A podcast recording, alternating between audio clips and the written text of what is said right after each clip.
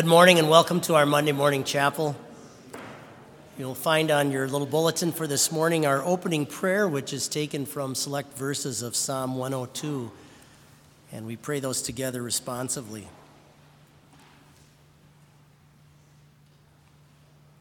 Hear my prayer, O Lord, and let my cry come to you. Do not hide your face from me in the day of my trouble. Incline your ear to me in the day that I call. Answer me speedily. For the Lord shall build up Zion, he shall appear in his glory. He shall regard the prayer of the destitute and shall not despise their prayer. Glory be to the Father and to the Son and to the Holy Ghost as it was in the beginning, is now, and ever shall be, forevermore. Amen.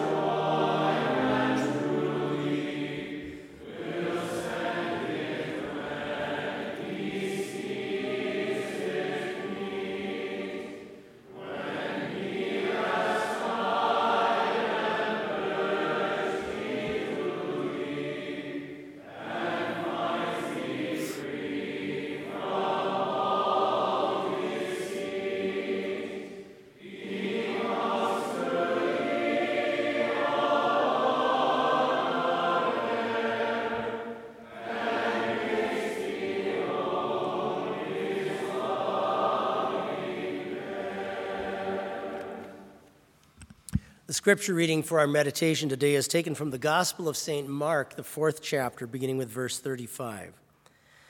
On the same day, when evening had come, Jesus said to them, Let us cross over to the other side. Now, when they had left the multitude, they took him along in the boat as he was, and other little boats were also with him. And a great windstorm arose, and the waves beat into the boat, so that it was already filling. But he was in the stern, asleep on a pillow. And they awoke him and said to him, Teacher, do you not care that we are perishing? Then he arose and rebuked the wind and said to the sea, Peace, be still. And the wind ceased, and there was a great calm. But he said to them, Why are you so fearful? How is it that you have no faith?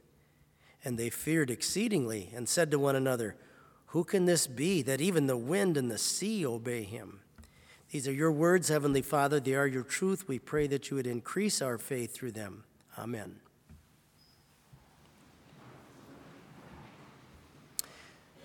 Back in 1633, the famous painter, Dutch painter Rembrandt, painted a scene of this very biblical story of Jesus being awakened by the disciples in this boat. As you can tell, it's in the middle of a great storm. And uh, the purpose of that painting, a rather large painting, was to, is to depict uh, Jesus' divine power over nature and also the, the need for us to trust in him. That very painting was stolen about 30 years ago next month in a museum in Boston. Two men dressed as police officers broke into the museum where it was hanging on the wall and not only stole it, but took it out of the frame. So today, still, there is a golden frame hanging in that museum, empty, where this painting of this depiction of this very scene used to hang. It's kind of a reminder of what's been lost. That frame has been gutted of this great treasure that was inside of it. The Sea of Galilee is a very unique spot in world geography because of where it sits and the geography around it with large mountains and so on. And it's about 70 feet below sea level.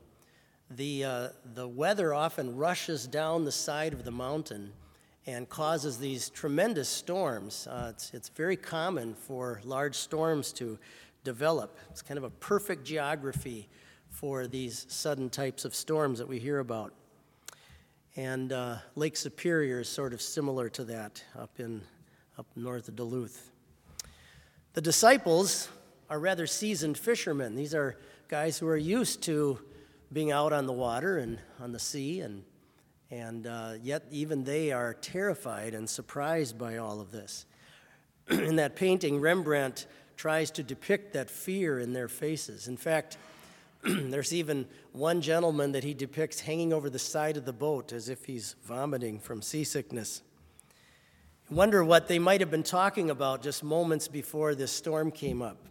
What were the things going on in their minds and hearts? And all of a sudden, how everything could just change so dramatically into this sense of feeling like they had this loss of, of security.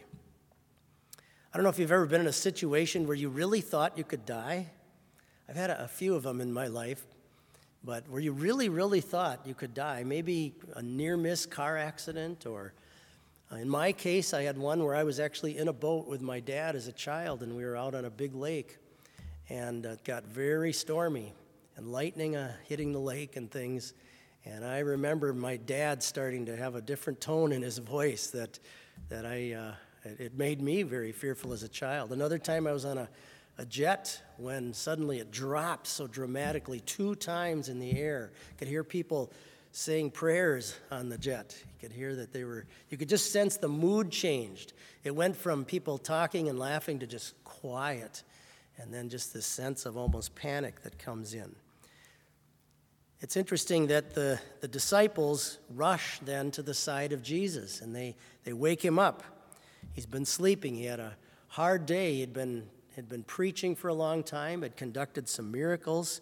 He'd been in a crowd of people. And uh, he's a regular human being in the sense that his body gets tired. He's laying down, sleeping in the boat. Here we see the human nature of Christ depicted so well. And yet, at the same time, hidden inside of this sleeping carpenter's son is the very God himself, the very powerful Son of God. All authority has been given unto him, hidden inside of this human frame. And with just a few words now, he stands up. Must have been quite a scene to see. He stands up in this boat.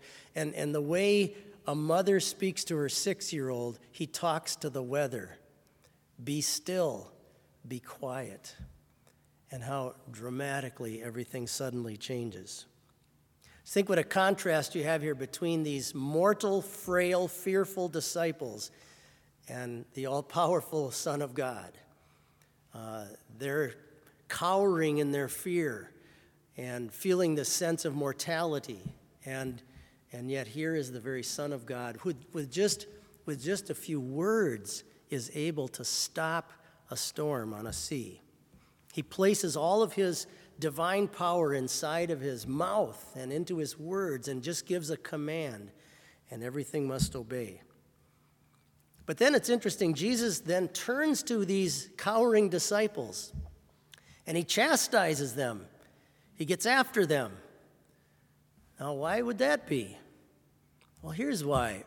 We, as we see earlier in the text, he had just said to them, We will cross over to the other side. It very, very clearly told them in his word, by his word, that, that they would be crossing over to the other side of this great lake. And his word had implied that they should have confidence in that happening. But of course, they were so fearful. So, had, had Jesus allowed this storm to come up in order to test the disciples? Had he allowed this storm to come up to, to see if they would continue to believe and trust in what his word had told them? How about for you? How about for you in your life? Are there times in your life when God just might step aside and, and let some trouble come into your life with the intense purpose of seeing if you'll trust His word, if you and I will have confidence in what He tells us, that He will work all things for our good, and so on. How often Christ gives me His very clear word on things, and yet I can let doubts start to rise in my mind. Whether my sins are really all forgiven and paid for, whether whether I'm really going to rise again from the dead someday, whether, whether there really is a heaven waiting for me that Christ has paid for, whether God really is going to work all things for my eternal good. Years ago, when I was in seminary, one of our professors, uh, President Peterson, used to tell a story about that he was a pastor in Madison, Wisconsin, and in his neighborhood there was a man about his age who was a lawyer and very intelligent man who had been raised in a Christian home, but in adulthood had completely rejected Christianity and decided to just become an atheist. And President Peterson said they used to have conversations a lot, and once in a while even go have coffee together. And it always impressed him, he said, how intelligent this man was about Christianity, how much he knew his doctrine and the stories and, and details of the Bible. And yet, to be lacking faith. It's kind of like having a gold frame with nothing inside of it. Having had the actual faith and trust and confidence in Christ taken away. Sometimes we can be tempted to think that if we know the details about Christianity, if we know our doctrine well, if we, if we can explain things to other people, that that's the essence of Christianity for us. And that's all good stuff. But at the core of everything is trust and confidence in what our Savior tells us and says to us. The devil likes to come to people like us who, who even sit in Christian institutions and have been probably raised in the Christian faith, maybe had Christian education coming out of our ears, and to have us kind of rely on the fact that we know so much, but then maybe try to steal the painting out of all of that and that is to have real trust and confidence in Christ and to place our hope and trust in Him. That's the heart and core of the Christian faith, is to have this confidence in Christ and His Word. God, think of a parachute. God doesn't simply come to you and, and ask you to be able to describe how fantastic a parachute is and how safe it is. He wants you to put it on. He wants you to strap the parachute on. He wants you to have full confidence to leap out with that very thing on of His grace and His forgiveness in Christ and the hope of everlasting life in heaven. He wants you to trust that Jesus says, To you in my Father's house there are many mansions. If it were not so, I would have told you. Don't just know about the Christian faith, to have confidence in your Savior. And the reason that's so important is because God Himself is the one responsible for making that faith happen inside of you. Listen to what Walther says. I love this. What is divine in you, meaning faith in Christ, naturally seeks out and clings to the divine. It desires to please the divine and desires to ultimately reside with the divine. It has divine origins and it has a divine destination. It simply must be with God. Stop doubting, Jesus says to all of us, and believe. Amen. Please rise. And we pray Lord, I believe, help thou my unbelief. Amen.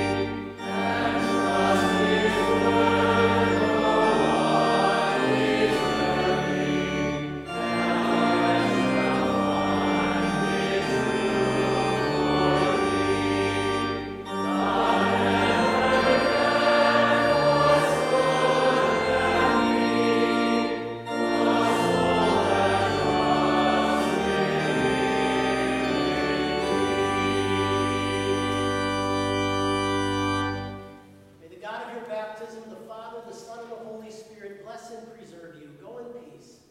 Amen.